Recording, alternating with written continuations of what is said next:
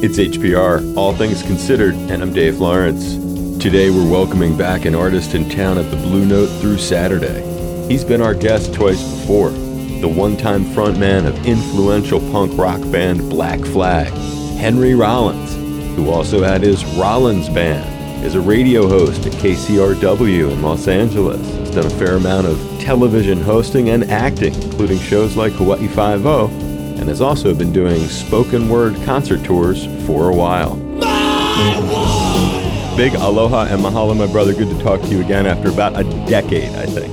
Ah, so we we voulez-vous in the past. Okay. yeah, it was a while That's back. cool. Your performances these days, not music at all. No, no, I haven't done music for many years. Right, Uh, at one point, I woke up. Uh, I just sat up in my bed and went, "Huh, I'm done." It was like, "Ding! You you can leave the university now," and it didn't affect me. It wasn't like some big deal. I just kind of casually called my manager. I, I thought it through. I went, "Huh, I guess I'm done." I just didn't think about the lyric as a as a vehicle that moved me anymore.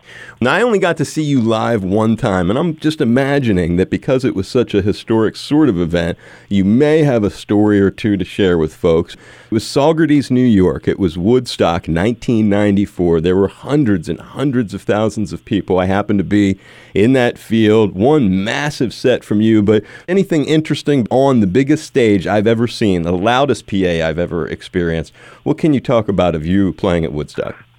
I played the night before Detroit, and we had to abandon all of our transportation and just move via airplane to get to New York because it's a daytime show. So we're just, you know, it was like no sleep. And so we land, we get wherever the nearest airport is, we're picked up, and then we get to some area, and our road crew is allowed to drive the gear to the site. We, the band, are going to go by helicopter. And who's the great comedian from the show Cheers? Kirstie Alley? Yeah. Okay. Uh, so she was about to get in this helicopter, and here comes the Rollins band. And they go, "We're so sorry, uh, Ms. Alley, but this is a band, and their priority." And she's like, "Well, you know, I'm," and they went, "Well, you know, sorry."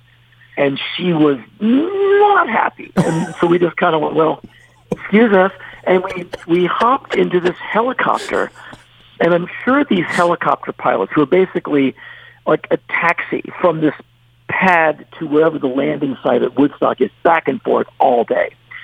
And I'm sure every single band who got in that helicopter that day reverted to Apocalypse Now. and so we're all in the back of this chopper. The pilot's like rolling his eyes, like, oh, I hate this job.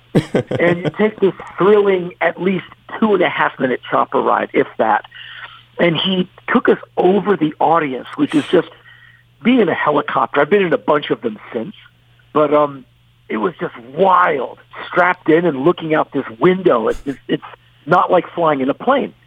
Flying over the heads of everyone. It was like surreal.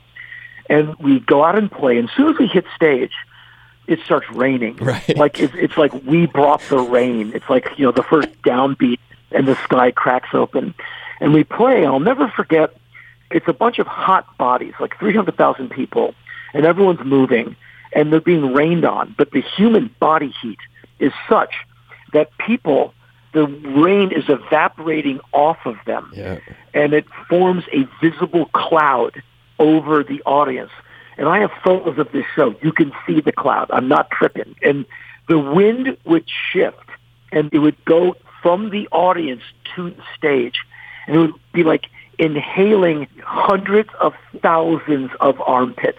Just like the smell of Homo sapiens. And you're like, whoa, and it's inescapable because there's no other air to breathe. So you're like, well, okay. And so the air would be at your back going forward, and it would be kind of cool. And then the air would shift, and suddenly it's like a hundred degrees of like youthful body heat, plus the smell of like shampoo, perspiration, and it was just this. You know, it smelled. The heat would vary on stage which way the wind was blowing because there's so many people. And if you're in a band like The Who or, you know, some big arena band, this is probably, you probably have like 300 stories like this. But a gig like Woodstock is, there's only been one of those in my life. Right. And it was just this, you know, 45, 60 minute set, whatever it was, of just kind of reacting to, okay, the wind's coming this way, and that's what that smells like. And look at all the stage. And I would just like, I just would run around on the stage, and it just, like you said, it just never ended. it was huge. It was, and the sound that came off of that PA, man, they they invested. Yeah, well, they they, they did it right, and Yep. so we finished our set, and I had to do some press, and we were on tour, and so we get ourselves together. We've got to go. And so the road crew bundled all the gear together. I was the one stuck out there doing press. and so when I finished the press, we got to go. And so that's when the gear was put on and us. We're put onto some ferry and we're boated out of there to where we met a vehicle. And then eventually we met up with our bus like later that night because it was like overnighting from Michigan. And the tour resumed just back to the normal 600 people in front of us the next night in some low ceilinged club. So it was just like this weird pop out, you know, with Woodstock was a standout show. And eventually I was a New Yorker. I was living in New York uh, with my bandmates. We're working on a record. And I'm, there's a gym I'm going to all the time uh, in the Lower East Side. And one day I walk in there, and there's Michael Lang, who kind of invented Woodstock. And I've seen the Woodstock movie a bunch of times as I was younger, and the way to see Jimi Hendrix. And so I'm like, whoa. And I recognized him because he's Michael Lang, and he recognized me because I was at Woodstock. I said, Michael Lang. He's like, yeah, Rollins band, right? I go, yeah.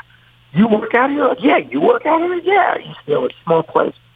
And I had this like really interesting conversation with the guy who gave you Woodstock, you know, and you know, it was just one of those, you know, New York moments where, you know, you walk down the street and Joey Ramone walks by on his way to the deli. That's New York City. And you know, I got to thank him for letting us be on the bill. We had an amazing time and and uh every once in a while someone will tell me, of all people, Sammy Hagar came up to me one night and they said, Man, I saw you at Woodstock. I'm like, Okay. I remember seeing his face on the giant screens and fig- and feeling like a connection to the original one when you saw that distinctive like afro of hair. Had you seen him or met him at the the event in '94?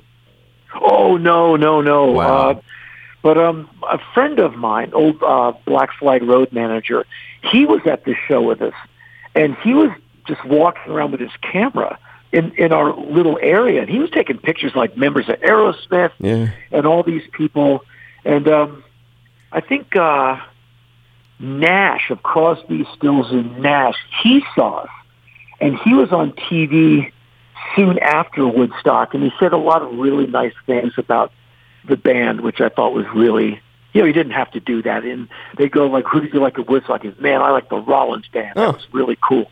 We're like, "Whoa!" Someone of that magnitude, you're like, "Well, well, damn, okay." It's Henry Rollins. He's going to be doing a lot of heavy duty storytelling at the Blue Note Hawaii, and we just took a little bit. He's got so many stories to share. Really appreciate you being on All Things Considered, and we hope you had fun getting to talk with us today. No, absolutely. Thanks for the time, and I'm looking forward to seeing everyone out there. High fives, and we'll say hi if we get a chance. But either way, no, we're really grateful for you being on the show. That's the most important thing. And please stay safe, my brother. I will, and I'll uh, I'll see you in a, in a while. Take care. Be safe, Henry. Aloha, man. Say bye. You think you're gonna live your life alone, in darkness, in seclusion. Yeah, I know. You've been out there, tried to mix with those animals, and it just left you full of humiliated confusion. So you stagger back home and wait for nothing. But the solitary refinement of your room spits you back out onto the street. And now you're desperate and in need of human contact. And then you meet me, and your whole world changes. Because everything I say is everything you've ever wanted to hear. So you drop all your defenses and you drop all your fears. And you trust me completely. Perfect in every way. As I make you feel so strong and so powerful inside, so